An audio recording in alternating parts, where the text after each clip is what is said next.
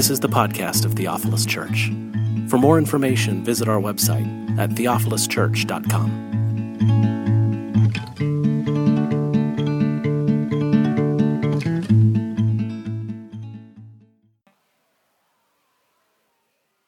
All right, good evening. Welcome back. Uh, I, before we have a scripture and the Apostles' Creed, there are just a few announcements that I was asked to make. Um, the first of those is that after kind of a summer hiatus from having any food together, uh, we are having a potluck this Sunday. So after the service, go downstairs and fight over the one bag of Juanitas that showed up.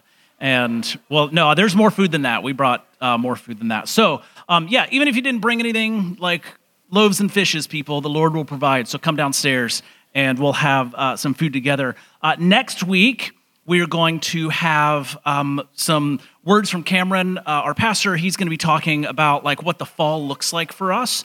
And so make it a point to be here for sure next week uh, as he kind of lays out a vision of where he feels the Lord's taking our church in this particular season and some uh, things that we're going to be doing as a congregation and a community uh, together.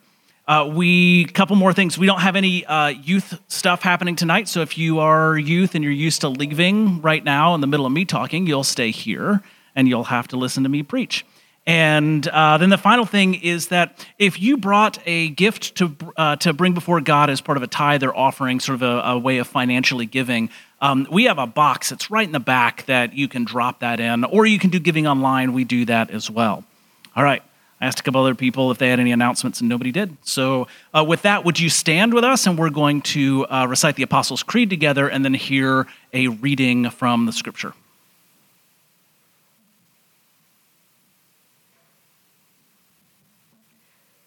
I believe in God, the Father Almighty, creator of heaven and earth.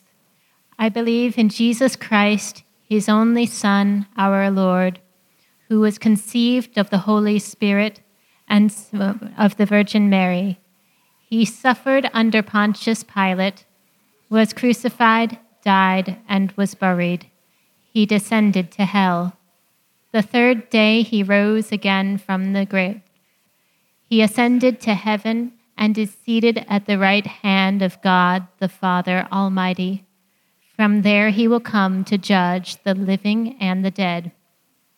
I believe in the Holy Spirit, the Holy Catholic Church, the communion of saints, the forgiveness of sins, the resurrection of the body, and the life everlasting. Amen. Today we read from 1 Peter chapter 3 starting in verse 18. For Christ died for sins once for all, the righteous for the unrighteous, to bring you to God. He was put to death in the body, but made alive by the Spirit, through whom also he went and preached to the spirits in prison, who disobeyed long ago when God waited patiently in the days of Noah while the ark was being built. In it, only a few people eight in all, were saved through water, and this water symbolizes baptism that now saves you also, not the removal of dirt from the body, but the pledge of a good conscience toward God. It saves you by the resurrection of Jesus Christ, who has gone into heaven and is at God's right hand, with angels, authorities, and powers in submission to him. This is the word of the Lord. Mm-hmm. You may be seated. So, we are uh, continuing on in a series that we started this summer on the Apostles' Creed, where we're kind of going through phrase by phrase and we're kind of unpacking, like, what does the scripture have to say about this? What does Christian tradition have to say about this particular phrase of the creed? And how, would, how do we live this phrase of the creed today? And uh, today we get to the first, I think, real head scratcher for most people when we're reciting the Apostles' Creed together. Everything up to this point has been like pretty plain like Christian theology. God created stuff, Jesus, Son, born of a virgin, crucified, died, buried. We get all that, right? Then we come to this line where if you grew up like in an evangelical Protestant church like me, the first time that you read the creed, this was the first time that you did that little doggy head tilt, right? You just went, huh? My dog does that little head tilt whenever I whistle at him, right? He's like, what is that noise? Trying to figure that out. And so today, if I was to like write out the title of my sermon, it would just be this phrase, He descended into hell, but I'd put a question mark at the end of it. Like, what does that mean? He descended to hell. Well, we're going to look at that uh, today. We're going to look at what does the creed mean by hell? Where is this descent by Jesus into hell found in the Bible? What is Jesus supposed to have done while he was in hell? And why does any of that matter? Why do we affirm this as part of uh, an early Christian creed? So we're going to look at all those things together. Uh, but first, what I'd like for you to do is uh, I just got back into uh, teaching this past week at George Fox. And so it's just my first week of school. And so I've been doing a lot of this in class. So we're going to do a, a, think, pair, share. I'm putting on my, my, my some of my students just laughed. Um, uh, but I'm putting on my teacher hat. We're going to do a think, pair, share. I want you to take a moment to think about what comes to mind when you hear the word hell. All right? Then I want you to turn to somebody else. This is the pair part. And I want you to tell them what you think of when you hear the word hell. And then I'm going to ask a few people just to call out uh, whatever the hell you want. You see what I did there? I get to say hell a lot in tonight's sermon. All right? So take a moment, think about what, what do I think of when I think of hell? You've probably got something in mind. So go ahead and share with a, a person or two around you. Ready? Go.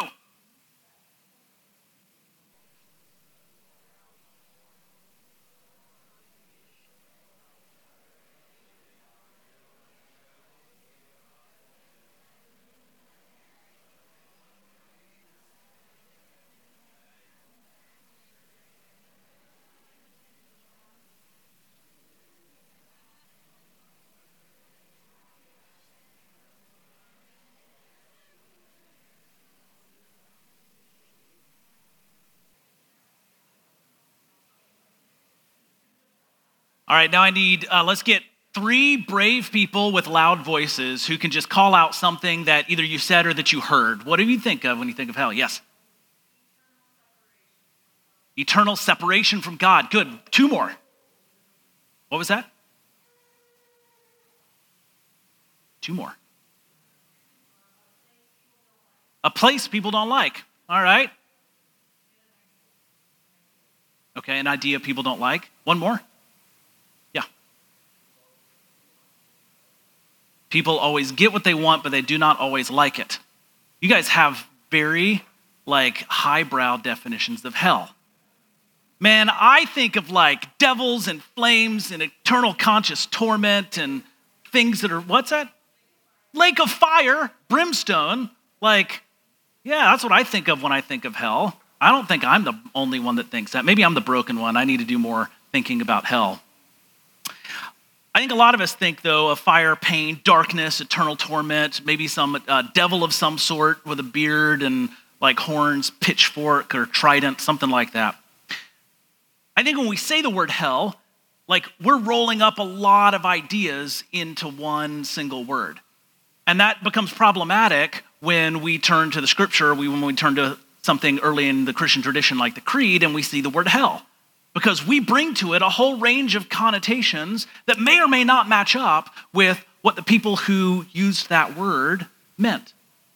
This is especially true in English translations of the Bible. Most of you know, like the Bible wasn't written in English, it was written in Hebrew and Greek, a little Aramaic peppered in there in a couple of places.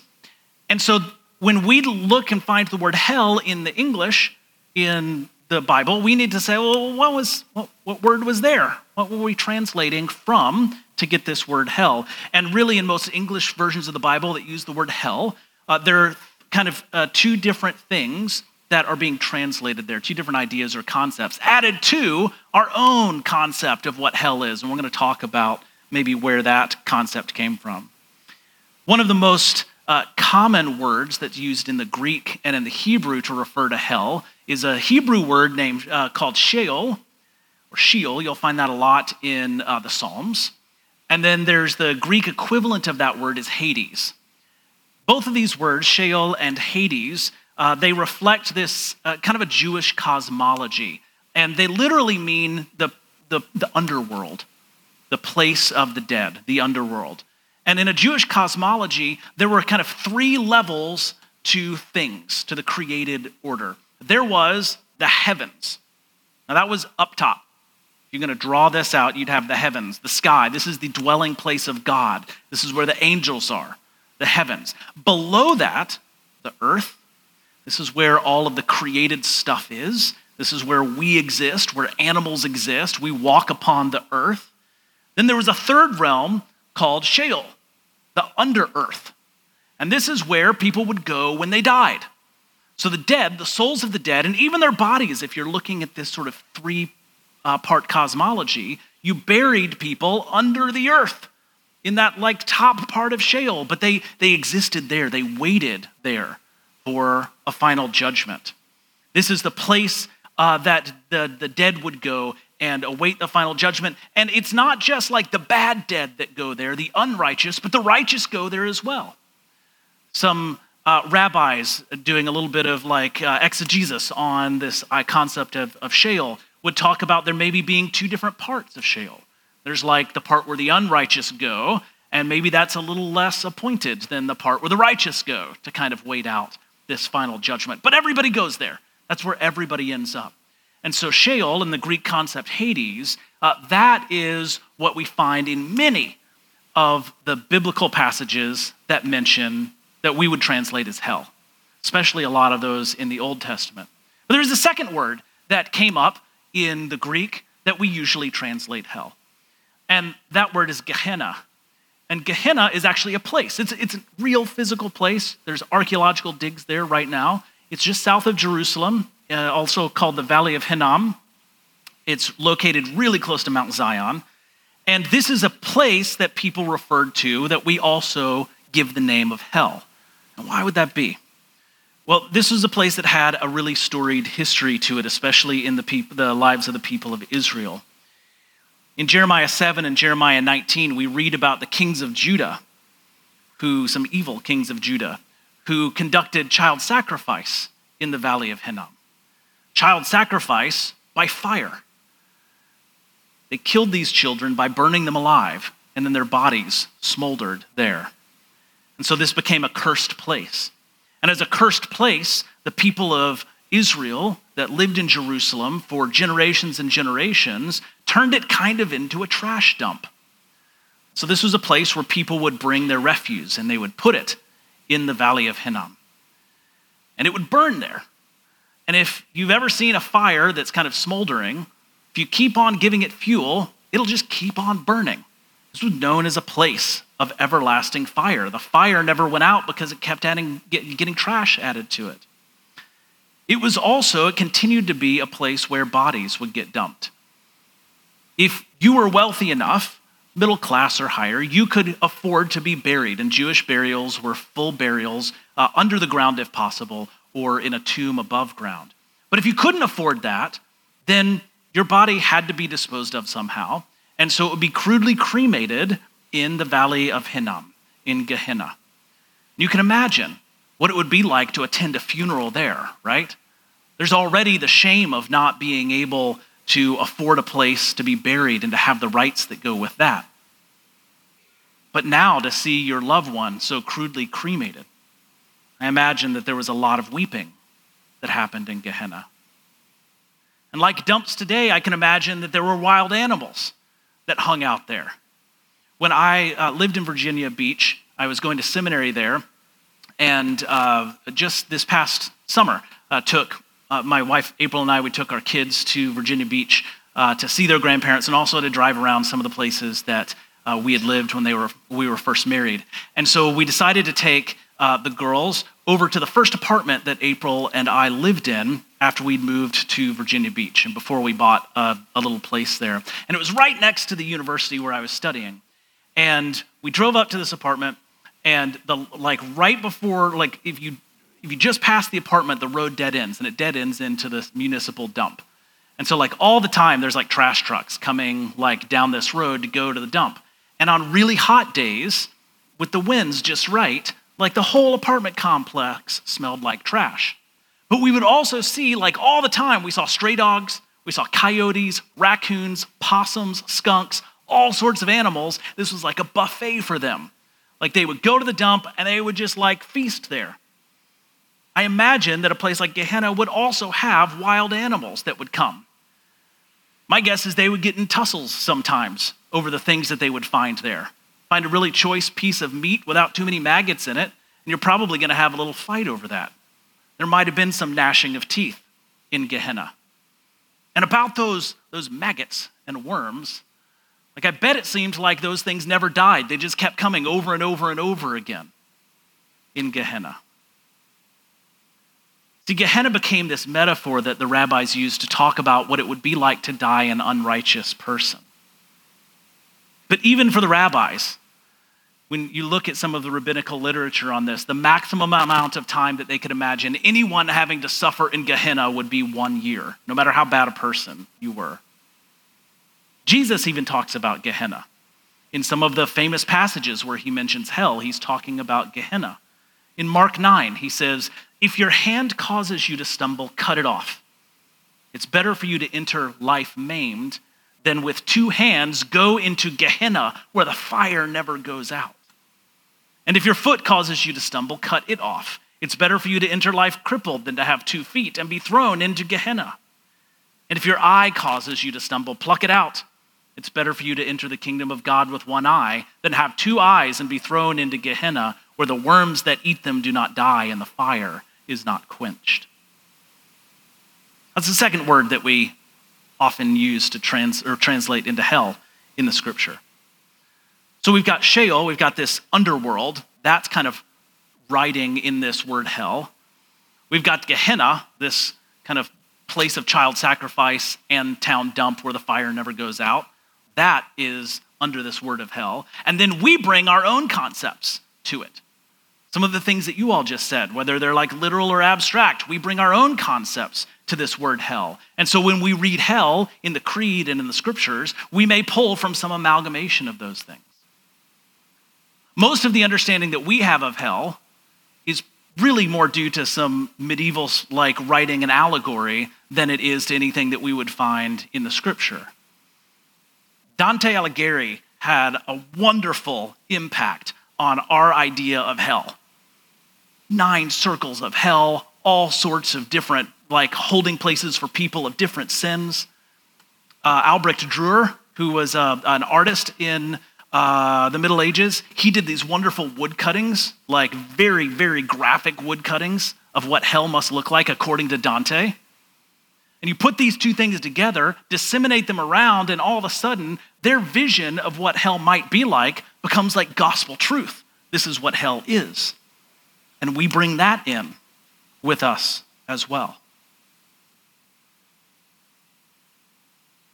We think of it as this place of fire and brimstone, where the unrighteous go to be forever, eternally tormented. We think of it as being the opposite of heaven, the opposite of paradise, the antithesis of forever dwelling with God.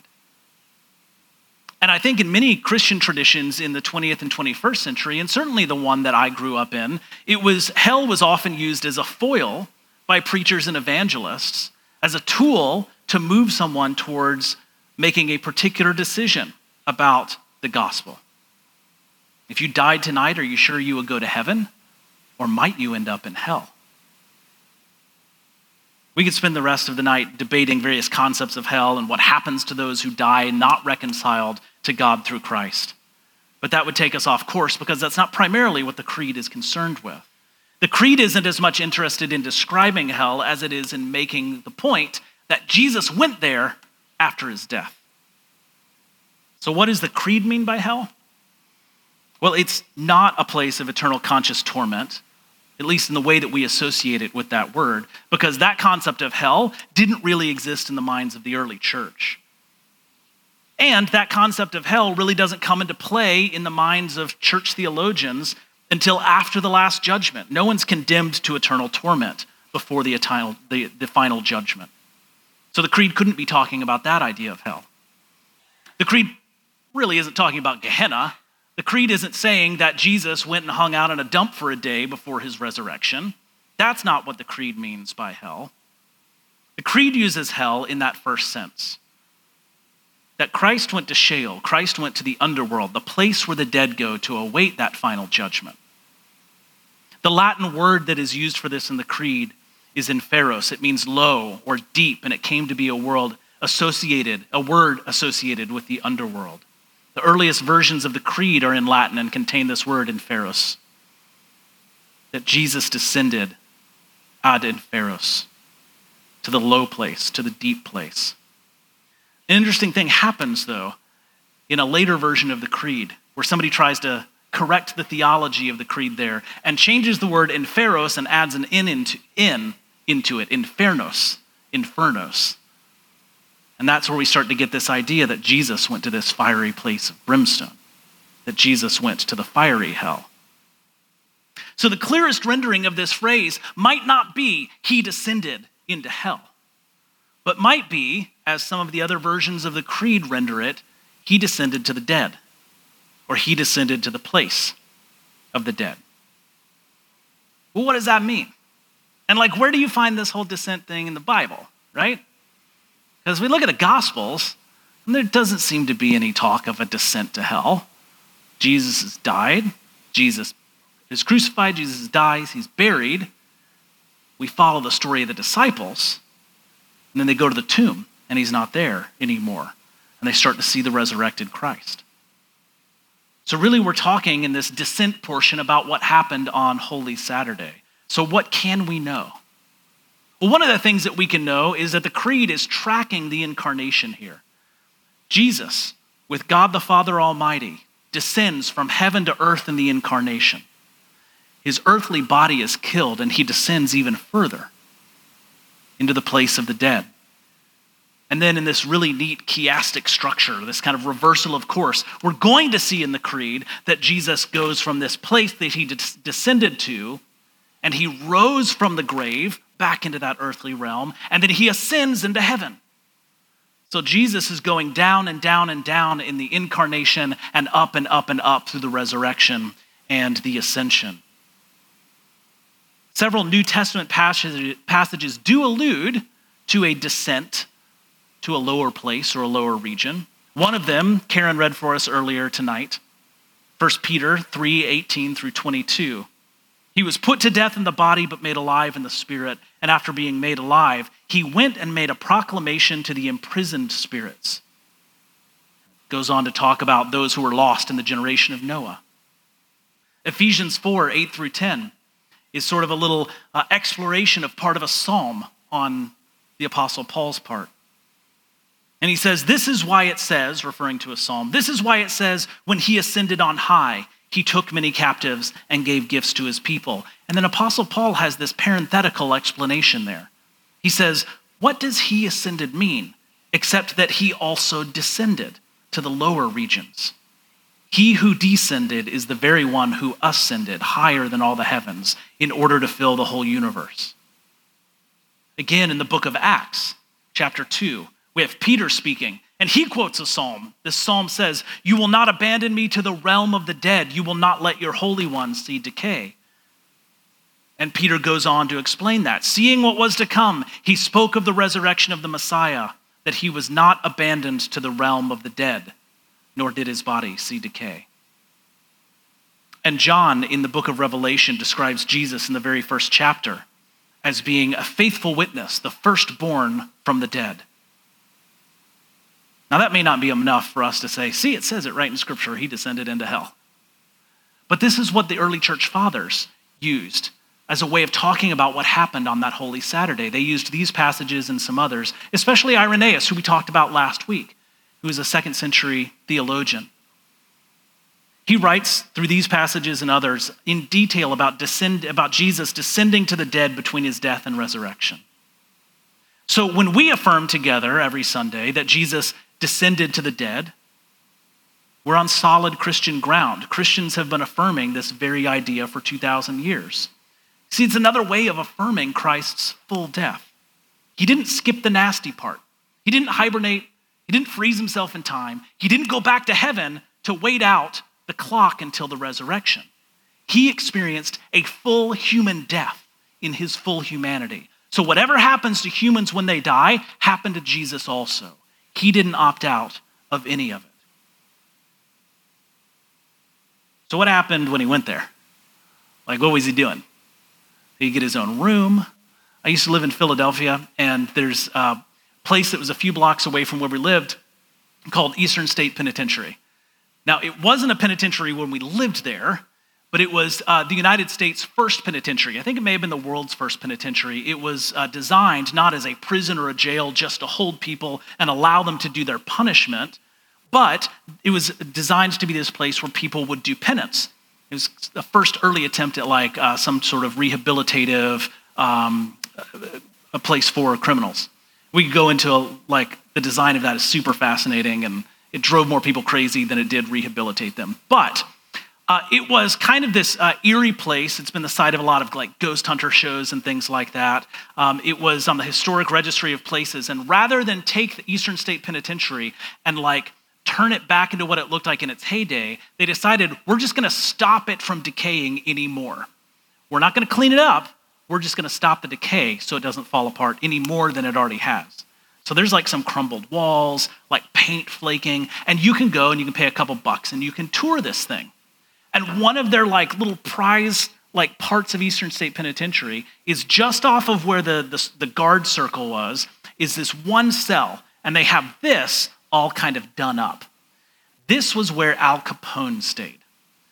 Al Capone was only in prison once before he was uh, before he died. He was only in prison once. It was in Philadelphia. It was for a tax evasion crime, and he just happened to get caught. He did not stay in there very long. But it's really interesting because you go look in this cell, it has like a Victrola, like a record player there. It's got a big easy chair, a big rug, and there's this little plaque there that talks about how when Al Capone was imprisoned in Eastern State Penitentiary, he got all of this special treatment. He was already a celebrity. So it wasn't even like hard for him. Like he was able to order that some of his stuff from home be brought in and his single cell be apportioned all specially for him. And so they've kept it just like that. So we could see kind of what it was like for Al Capone to be in prison.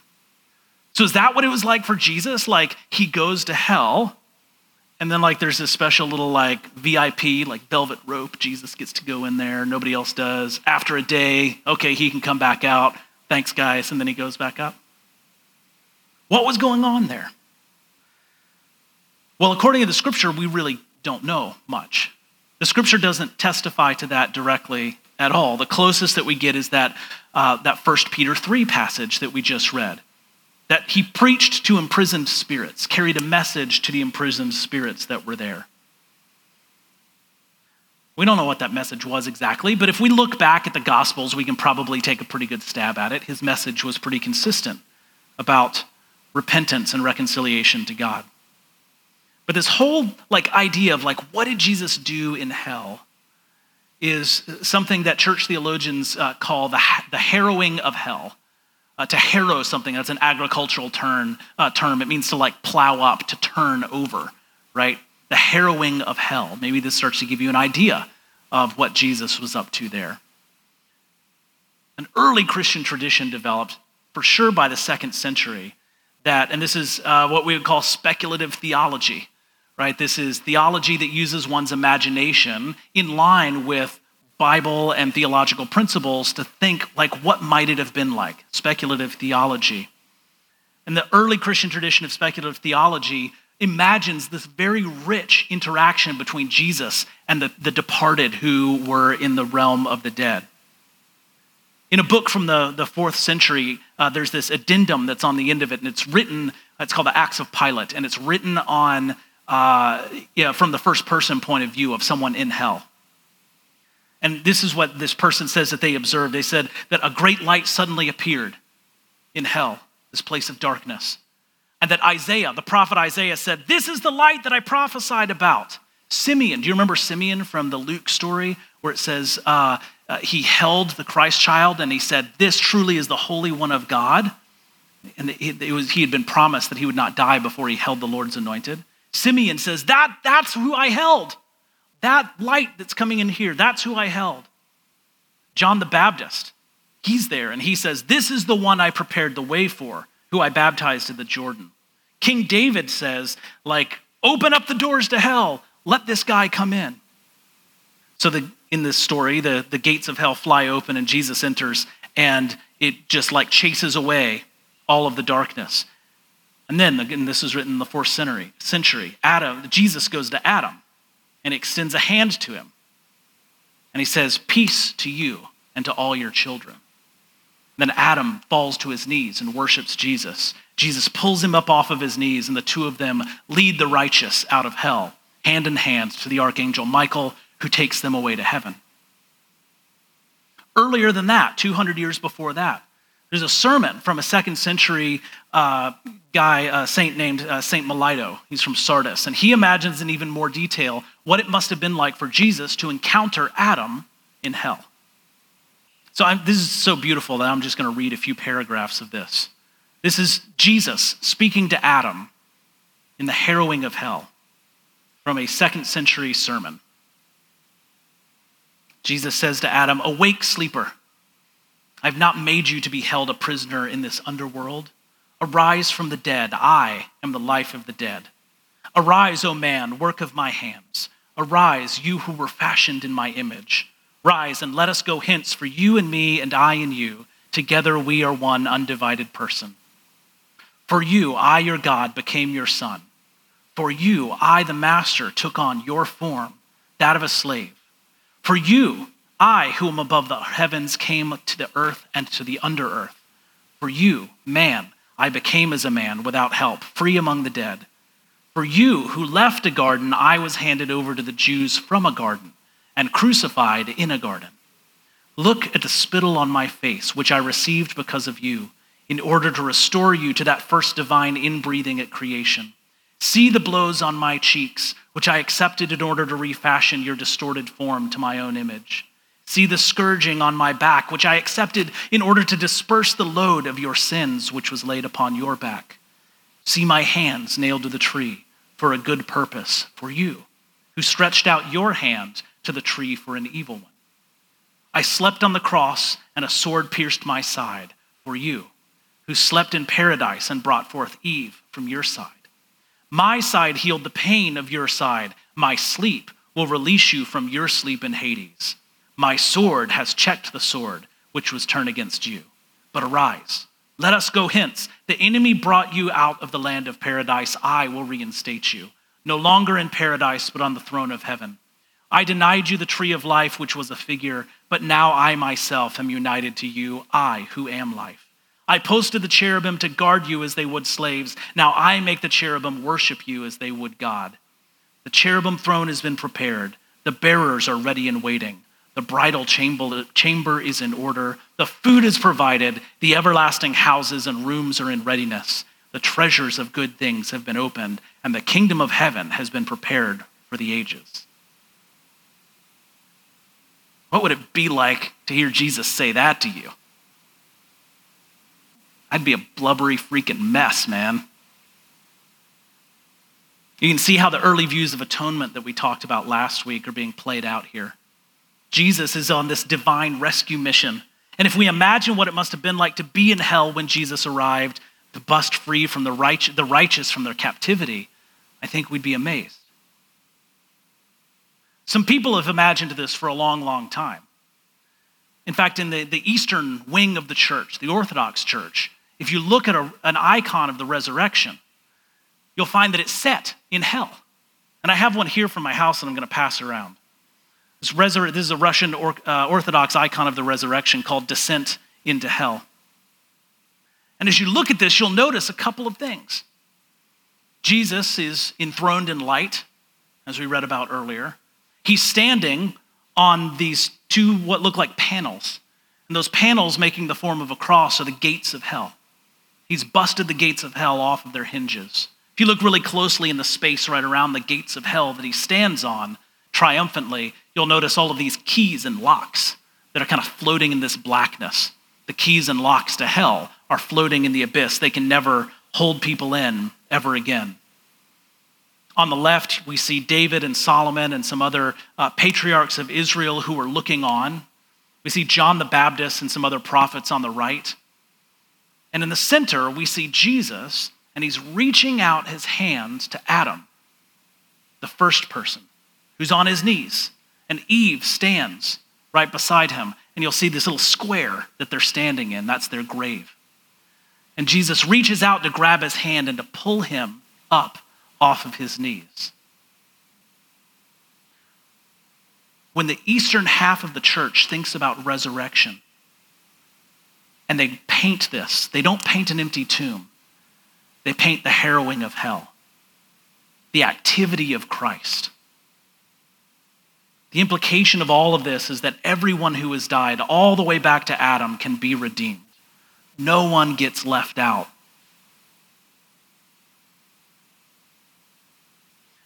But why would any of this matter? Couldn't we just like leave this out of the creed since it's not like absolutely scriptural? I don't think so. I think that the people who, the community who developed the creed knew exactly what they were doing. Descended to the dead, descended to hell. I've been switching back and forth as I've been talking about it. I think that from a very technical standpoint, that descended to the dead is probably more accurate. It's true to what the community of Christians have affirmed for 20 centuries. And that gets us outside of maybe some of our own more modern conceptions of what hell must be like, whether those are abstracted concepts of hell or maybe way too literal, but literal in the wrong direction concepts of hell. Maybe descended to the place of the dead or descended to the dead is a more helpful reading for us. But it means at least four things. First, that Jesus' death was real that Jesus' death was complete. It was human. He didn't skip Hades in favor of heaven, he went to where the dead go. The second thing it must mean is that Jesus' redemption was full and complete.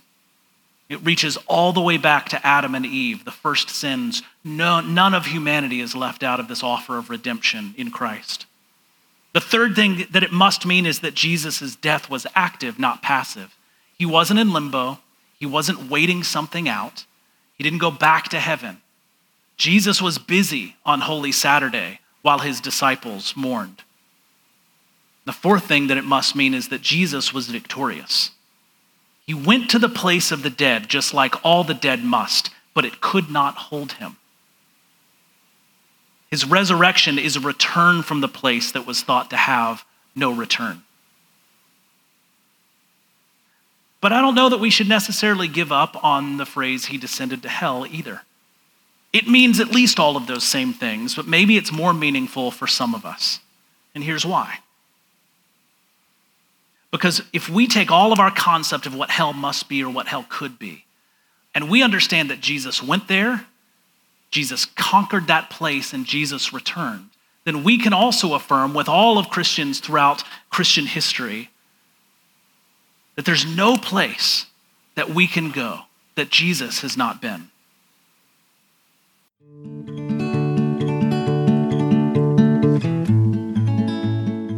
You've been listening to the podcast of Theophilus Church. We hope you've been inspired and challenged by what you've heard. For more information, visit our website at theophiluschurch.com.